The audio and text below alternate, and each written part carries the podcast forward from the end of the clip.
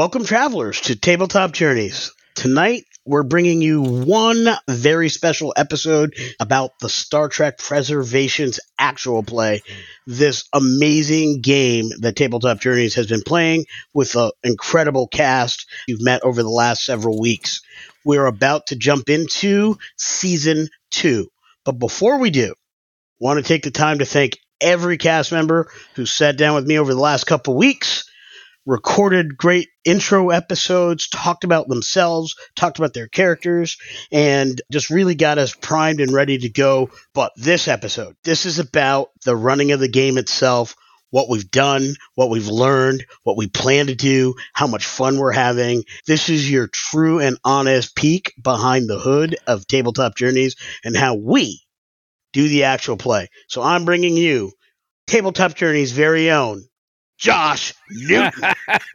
you know, it's really Hit it, uh, baby! It's really, it's really interesting being on this side of things. Way too often, I'm the one that gets to do the show lead, and I was just sitting over here, futzing with my camera, playing with my ring light a little bit, trying to go ahead and throw you off a little bit. But uh, that was quite the introduction, my friend. You've been working on that. I have been. I've been waiting. We met with our dear friend across the pond at Snyder's Yeah. Revenge a year plus ago, I think, at this point. Or, or it was a It's while been a ago. while. Yeah, yeah, it's been a while. Uh, When I I- it was uh, the first Kickstarter. Yeah. Yeah, and I can tell you, I remember how awesome it felt with the intro he gave. So I figured if I'm going to intro Josh, I'm going to do my take on what he does. So this is my send up to our dear friend over in the UK, and I, I hope I did you justice. Folks, listen to this, subscribe, hit the bell, all, Yeah. wherever you're hearing us, listening to us, watching us. Let us know what you think. If my intro is at least half good, throw me a bone, help me out. Anyway, Josh, how the heck Uh, are you, man? I'm doing absolutely fabulous. I'm excited to be uh, talking a little bit of STA tonight. I'm interested to talk a little bit about preservations and what we did in season one and a little bit about what's uh, coming up in season two. So this will be a good time. Absolutely. We're doing this because I got a couple questions for you. I don't know if you got a couple questions for me. This is a peek behind the hood. The one thing that we're not planning to get into too much is specifically our individual histories. We have three years of podcasts to talk about Right, every game story we've had. So I'm going to leave Yeah. much of that out. However, if there's an anecdote uh, from the past that we haven't measured out or doled out in, in other episodes, feel free to throw it in where it's appropriate. yeah. But generally speaking, we know you game, we know how you came to it. Yeah. Uh, we've even had episodes where we talk about favorite Star Trek episodes. My first question, because we know your history with gaming and with Star Trek, over the last year in doing Star Trek preservations, what has that done for your love of this IP? How has that grown, changed, altered, affected, impacted how you approach Star Trek? So I'm not sure that it changed my approach to Star Trek because I was like a deep in Star Trek dude. Like I remember watching Next Generation when I was a kid. When Next Generation first started, it had my attention immediately when Voyager started. And that first episode, Voyager comes out of space dock and it goes to engage the warp engines and then the nacelles flip up a little bit. Captured my imagination. I was absolutely in at that point. So I'm not sure that playing the game could have done anything else to my love of the Star Trek fandom. Like I was in. I think that what it has definitely done though is shaped how I view game construction more than anything else. I think that's probably been the biggest impact because what Preservations is doing and specifically what the Star Trek Adventures layout of a game does is it makes you think about sessions way more cinematically than I remembered doing things for earlier, right? Like I was always a, a storyteller that would plan out my sessions with various acts. And so you've got to hit certain milestones, and then there are ways that you can get from milestone A to milestone B and everything like that. And I think that has largely stayed the same. But what has really come about in the sessions that I was able to lead was dramatic pacing. Not just that there are multiple ways to get from one milestone to another, but the pacing at which you get there and how to go ahead and ratchet up the tension to get from point A to point B. It's something that I think really came to fruition when uh, I was at a catacon and running that Cthulhu inspired one shot there. That was like the pinnacle of my Star Trek running. So I'm really excited to go ahead and bring uh, some more of those skills to season two here. So Awesome. I'm in a similar boat. I was such a deep Star Trek fan. When we met, I had, I think at that time, something like two or three different uniforms. I was an active member in a Star Trek fan club. Uh, in fact, I was the XO for our, our local ship. I was at that time a veteran of FASA games and shortly thereafter played Last Unicorn games. One that's literally like within arm's yep. reach of where I sit at my desk at all times. Absolutely. Yeah. It's that shelf right there, the top exactly right. Top box yeah. is uh, my yeah. Star Trek box. But what this game for me did in a very similar way is change my approach to crafting, planning, and executing the game from behind the GM screen. And in all positive ways, I really started looking at those pacing questions, those narrative questions. And yeah. honestly, I think I've always been a very good improvisational GM. Sure. Yeah. But I think what I do today versus a year ago is vastly different. We've alluded to it in the previous show. I finished up a long-term D&D 5e campaign and that was not the original plan, but something about my approach to that game was altered by the way I do this game in that what they're doing these players and how they're impacting this world is so great. I had the ability to provide epic moments. Why would I follow some path that would then drain on afterwards uh, when this was the moment. When you asked me, I thought you were going to go longer. Originally, that was the plan. Right. But my players were so dang badass, it wasn't worth going after it. And so yep. I let them have that moment and I let that be how we closed that campaign. Nice.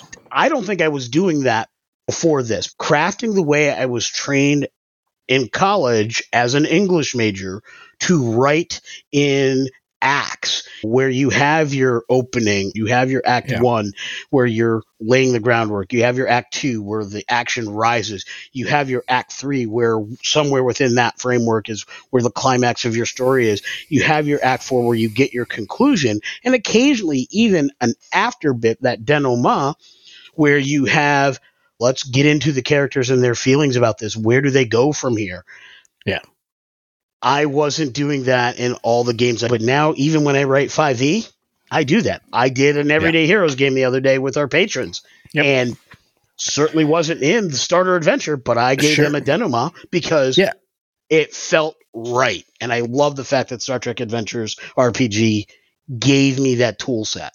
Yeah, you and I on the show have talked at nauseum about the threat and momentum mechanic that exists in the 2D20 system and how the interaction of those two currencies can so dramatically shape the gameplay to the point that we have now taken that and applied it in other ways to other things. Like on some level, that's the same kind of thing that we were going for when we wrote the Dragonlance module, where we mm-hmm. had this meta currency that kind of floated in the background that really determined the emotional well-being of the character at, yes. at, the central part of that story. And so we were trying to recreate that, you know, we talked before too about when we played aliens and how the stress dice mechanic in aliens helped that game so very much and that mechanic kind of exists like throughout free league games it's in blade runner it's in conan it's in other things too and as a storyteller it's something that you can go ahead and pull from. Again, I don't want to keep talking about the Cthulhu game, but the amount of threat that I was able to go ahead and play with really helped tell the dark, gritty story that I wanted to tell at that particular table. And without that meta currency, it would have felt forced. Here, I actually had a game mechanic that I could rest on, say, ha, because of the amount of threat that has been building up. Like, this is the proper yeah. way to expend the amount of threat that has built up here. Is now we're going to reverse because we need to go ahead and totally change the scene and put you someplace else that is less comfortable than where you are. Absolutely that's where we've been and how we've grown as GMs yep. with the game. And I think that's a wonderful journey. And I strongly recommend to folks who are interested in trying out a new game, if there's not a table for you to play at with this game, lead your group in this game and you'll have a grand time. There's a ton of ways to do that. The starter box, that's a great place to start. Tons of shows. Our show, we talk about how to build characters yep. past episodes. Please check us out, ask yep. us questions. We'll help you get there. Pilot for Preservations a, a, was the box set admission, uh, yeah, it, with some yeah. other stuff, but it was basically the box set yeah. mission. We added a bit of meta plot from our own creation to yep. the box set to bracket it, but we ran the actual adventure. The adventure we did the same thing with Candy much. Yeah, yeah. The, the adventure is pretty. The box set with some really cool, unique tabletop journeys dressing. Uh, Yeah. So it's definitely a great way to start. Yeah. Looking at season one and uh, how we ran the game, for those who are new or maybe only caught one episode here or there, I don't want y'all to be confused. So let me spell it out for you. We are two GMs who are running one campaign, one ship, one cast of characters. And that's unusual. It's unique enough where when we said that's what we were going to do, lots of people in the STA community were like, Really? How are you doing that? We were invited on shows to just explain Yeah, how we did do that. it. Yeah, and So- I, th- I think that's because a lot of people don't come from the background that you and I do. And again, like we've got three years of podcast to go ahead and, and re- lead people through this, but we very much cut our storytelling teeth in the LARP community, specifically World of Darkness LARP, where this is not unusual, where you would have a cast of five to 10 storytellers because the games were running with 50 to 100 people. I think that's partially why it makes it a little bit easier for us. Absolutely. Regardless of our LARP experiences, we have both run larger tables fairly Sure. consistently and or been part of very large tables. We played one of the longest running campaigns I've ever been a part of. I- We are still a part of that general campaign world. 20 something It's years live later. streamed, two different live streams on uh, monthly Three. for It's yeah, three if you I mean, count it's- the it- one that has split into a couple different things. So that would Uh, actually make it yeah. like four. We've been at it for a while, but that group was probably averaging anywhere from eight to ten through its heyday, uh, but has had as many as twenty to thirty at an individual session. That is the level of insanity that no GM needs to do again. and I don't even think that GM ever wants to do that again. He just Yeah, yeah. managed it. What was it that Buzz Lightyear said? I wasn't flying, I was falling with style. That was that experience. But because we were used to running uh, a, kind of in these chaotic environments, we're really good about sitting down, having planning meetings, figuring out what the overall plot was, and then deciding who's going to get what piece. I would liken what we did to a very small writer's room. And by that, Yep. the two of us, where we said, what's the overall story? Yep. Where do we need to be at the beginning, the middle, and the end? Yep. What are the what are some beats that we need to hit? Yeah. yeah. Are those full session stories or are they things that need to be within other stories? How often do we need to hit them? Where do we need to hit them? And then we each ran our own individual episodes that we wrote, but there may have been elements or story beats that had to go in there and we would utilize each other's NPCs that were created. We would talk about them. We Yep. would listen to each other's episodes to say, okay, I need this voice or whatever. In the early running, I think I may have even said at one point, I don't know if I'm going to get this voice down. I thought Josh did it really well. I'll give it my best or something Yep. like that. But we have a great cast I was willing to go Yeah. along that. Like we have different voices ride. Yeah. But at the same time, I think our characterizations are spot on. I think of Yeah. Damon Brazig and I was just going to say Damon what, Brazig. What an what an awesome character! And whatever I had in my head when I first developed the character was cool. But then when you had him that very second episode, and I got to listen to what you did, I'm like, that's the sauce. yeah. that's like we, the sauce. I, I love that you brought him up because he was exactly the example that I was going to think of. Because I remember after I ran that session when you and I were talking about Brazig, and I was like, "Yeah, Brazig did X Y X Y Z," and you're like, "Oh, I thought of Brazig as more like ABC," and I was like, "Oh." Okay, so here's how we square that circle. Here's how we go ahead and take what I did with him and what you wanted to do with him. And here's how we go ahead and develop that personality. And we hashed it out. And it made a much rounder character, I think, than either of us imagined, which was fantastic. I also I think back to the very first episode that I was able to run on the space station, the murder mystery episode, the way that we were able to break the characters open a little bit, break them into a thing, give them some options to go ahead and pursue and explore and everything like that, and lead them through this murder mystery and see how their characters would evolve. You look at a character like Tanari and the way that he became this like conspiracy theory expert in that episode, it shaped his character for the rest of the season and continues to go ahead and shake shape how Tanari views things to this day. You, you go back and listen to Dave Ridout's interview here, and he talks about how T- Tanari is basically a conspiracy theorist. I'd love to go ahead and say it was born from that game. And honestly, at the end of the day, it was born from the fact at the very first roll at that game in that session, Dave rolls a complication trying to go ahead and see what's going on. And the complication yep. he happened to roll was that he thought one of the people in the room there was actually dead. And why did that happen? It was just a fabulous way that, like, that one roll, and we give Dave a fair amount of crap for the fact that his dice take a little bit to warm up. yeah. a, yep. He starts the night with D&D dice. Let's just put it that way. And Uh, that all just came about from that episode. If we're being totally honest, and I'm pulling out from behind the screen here, I don't know how that episode goes that well without that complication because yeah. it was the perfect complication and he picked the perfect person to think was already dead. It happened to be the antagonist that he thought was already dead. Sometimes, as a storyteller, your job is to set up the pieces and then sit back and watch your players play chess.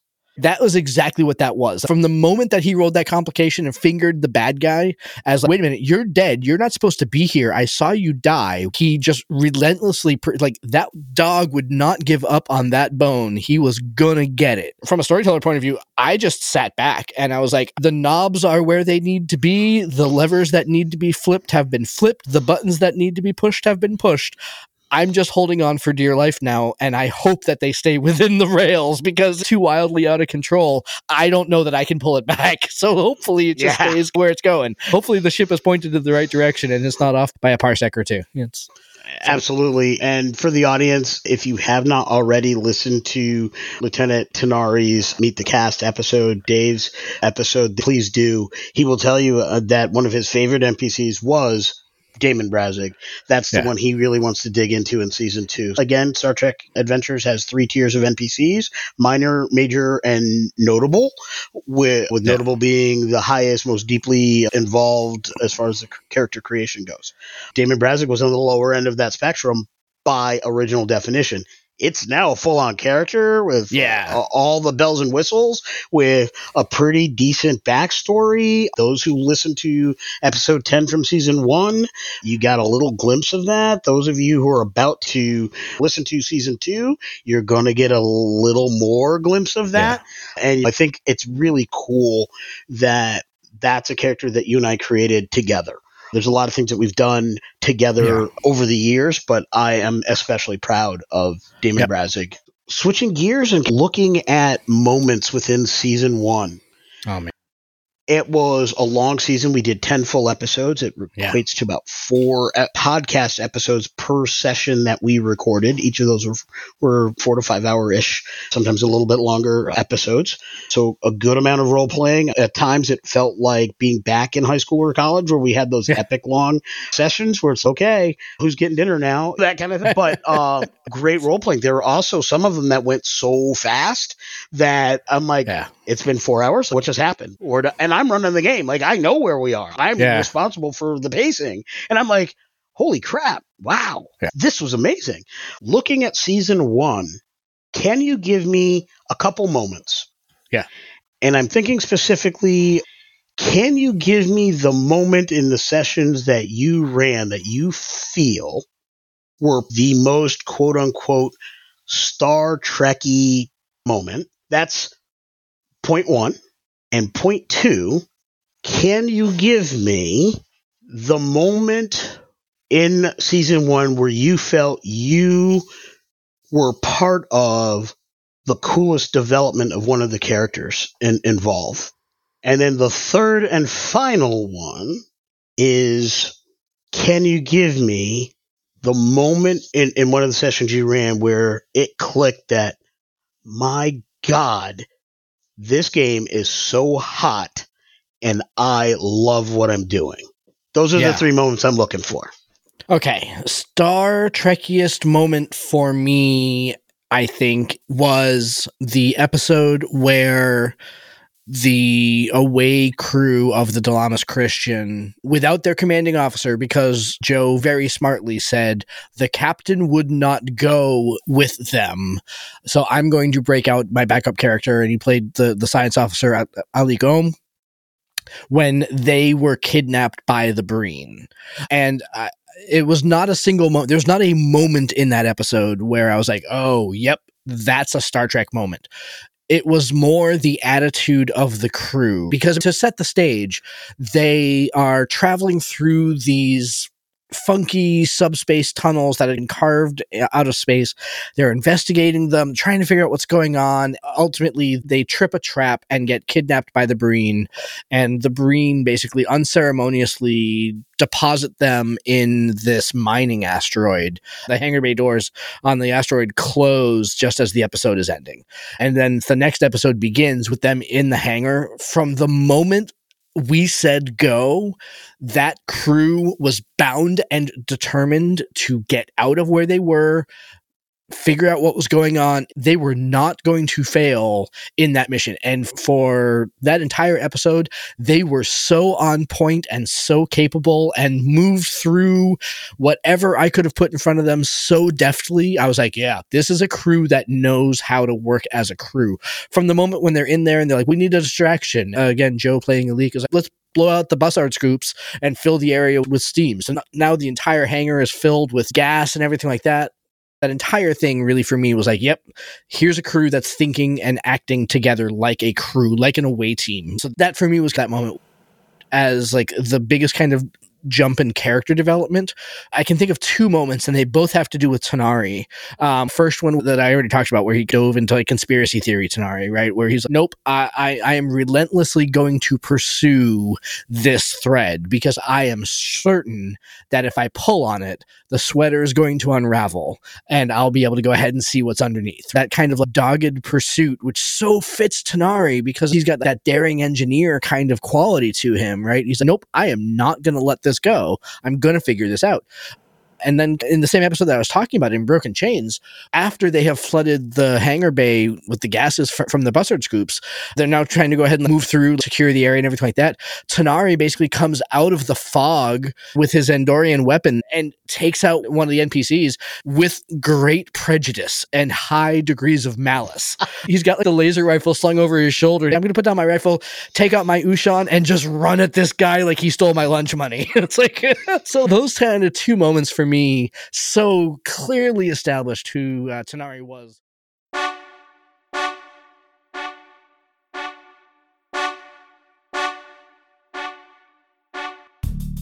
Do you want early access to every Tabletop Journeys episode? How about exclusive content, live broadcasts, and the chance to throw dice with your favorite hosts and fellow fans? Or, heck, do you just want to support the show? Join our Patreon today at www.patreon.com slash ttjourneys. We have tiers to fit any budget for a monthly commitment, or you can make a one-time contribution to the cause. We love doing the show for y'all, and support helps us keep creating and producing great content for you. So join us today at www.patreon.com slash ttjourneys.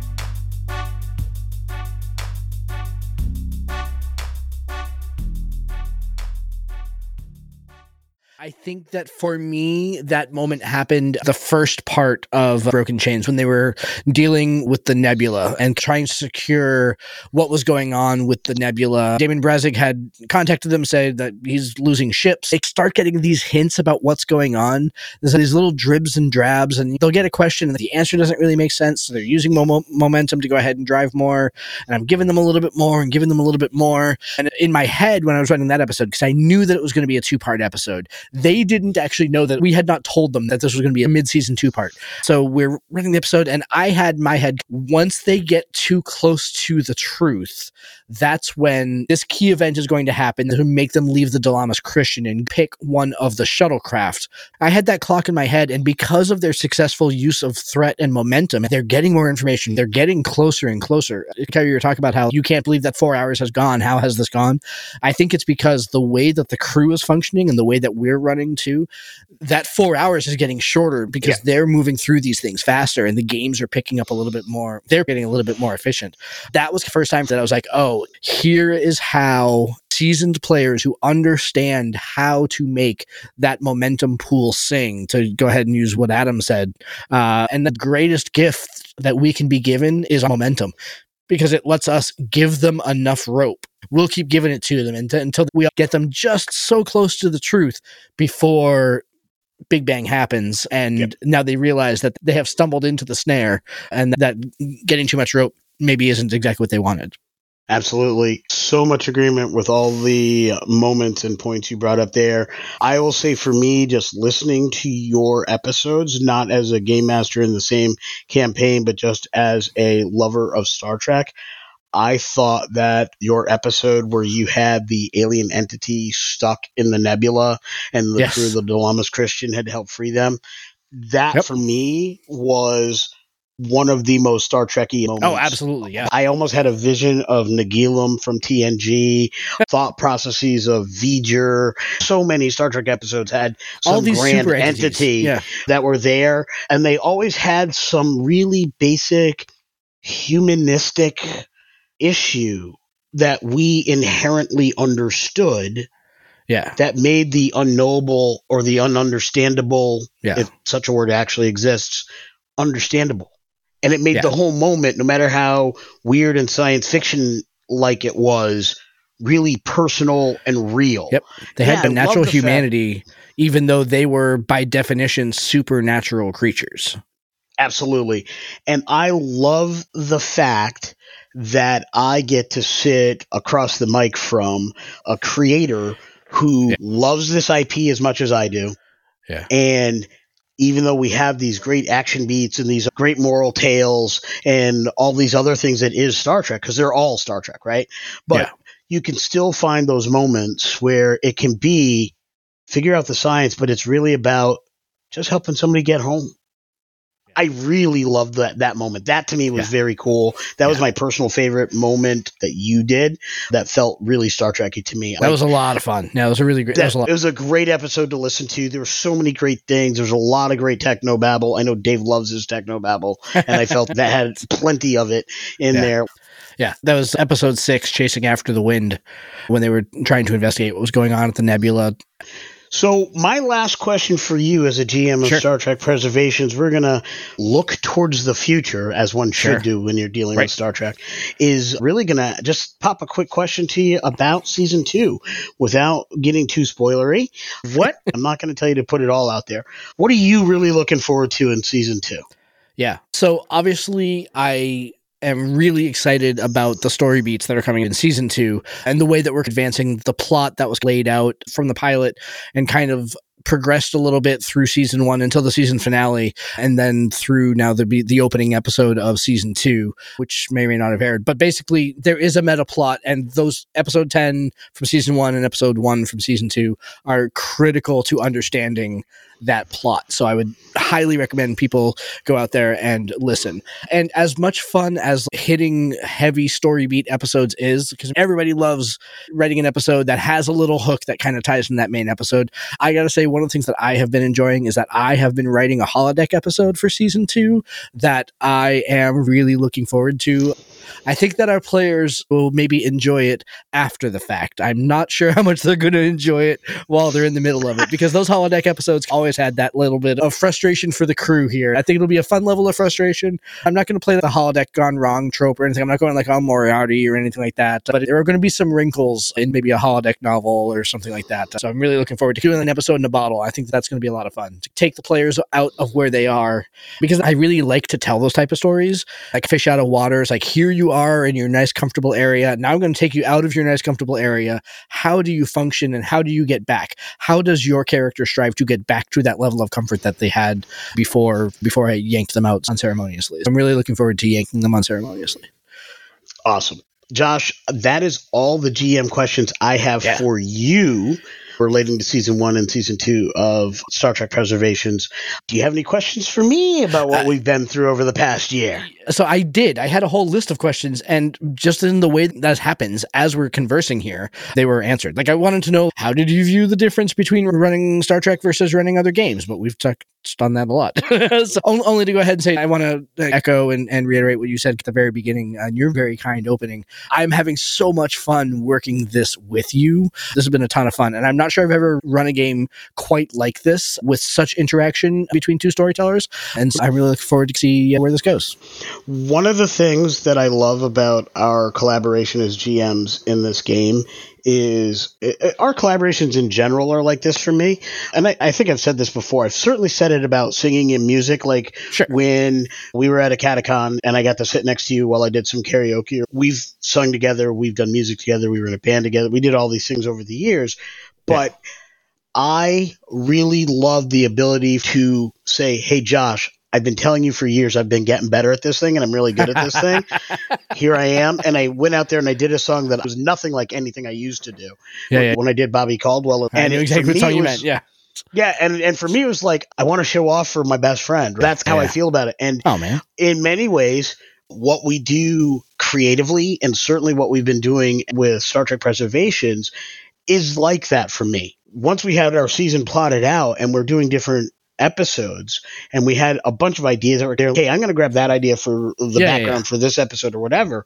But in many ways, it was like, man, when you did that science episode with the with the creature, I'm like, wow, how do I top that? Like, I, I, can't top that. Like, I just yeah, didn't. I just, quite honestly, I didn't. Right. but when you did that first part of the Xindi mission and you handed that off to me, it's okay you get to do the the clock is running the part. fun part. Like yeah. you've got it all set up. Now the clock is running. How do they do this?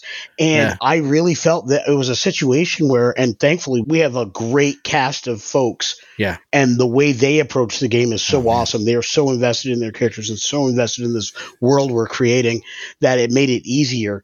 But for me, it was like, how do I follow, support, expand, express, and make better this great thing you handed yeah. me because you handed me a wonder. And then how do I keep that going, right?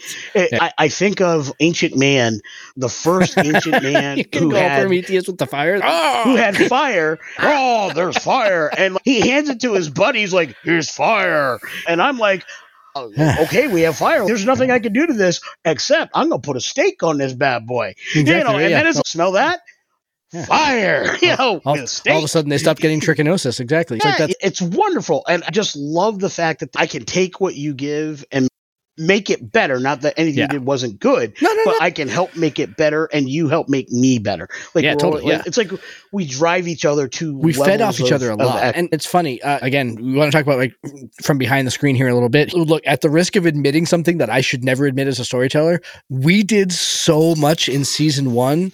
I'd forgotten about the Xindi episode. Like, that was probably one of the greatest like, experiences, like the writing and doing the first part of that. I remember the moment when they realized how deep in the sh- they were with that ship. When the Xindi Zixtra first kind of crests over the moon that it was like hiding behind and like how big yeah. is this ship? I'm like really big. What do you mean how really big? I was like really it's like a colony ship. Like a colony why would it be that Oh no!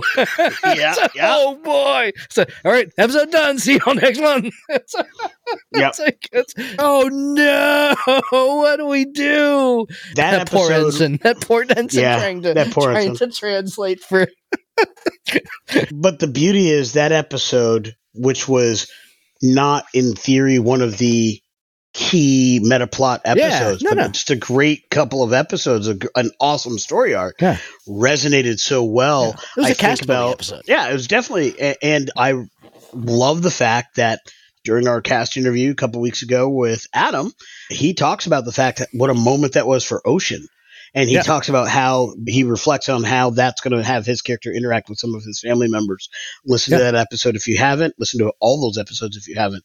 But I love the fact that out of our 10 episodes, we did so much that every one of those episodes had little moments like that. We're never in the course of a quick interview between the two of us get into all of it.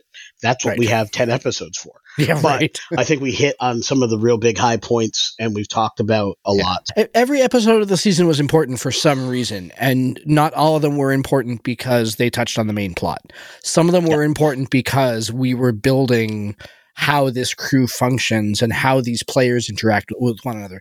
And the Xindi subplot was was one of those things where it gave the players some information on who their characters were in a way that just even going through the life path system can't necessarily do. It gave them the opportunity to think through problems as their characters.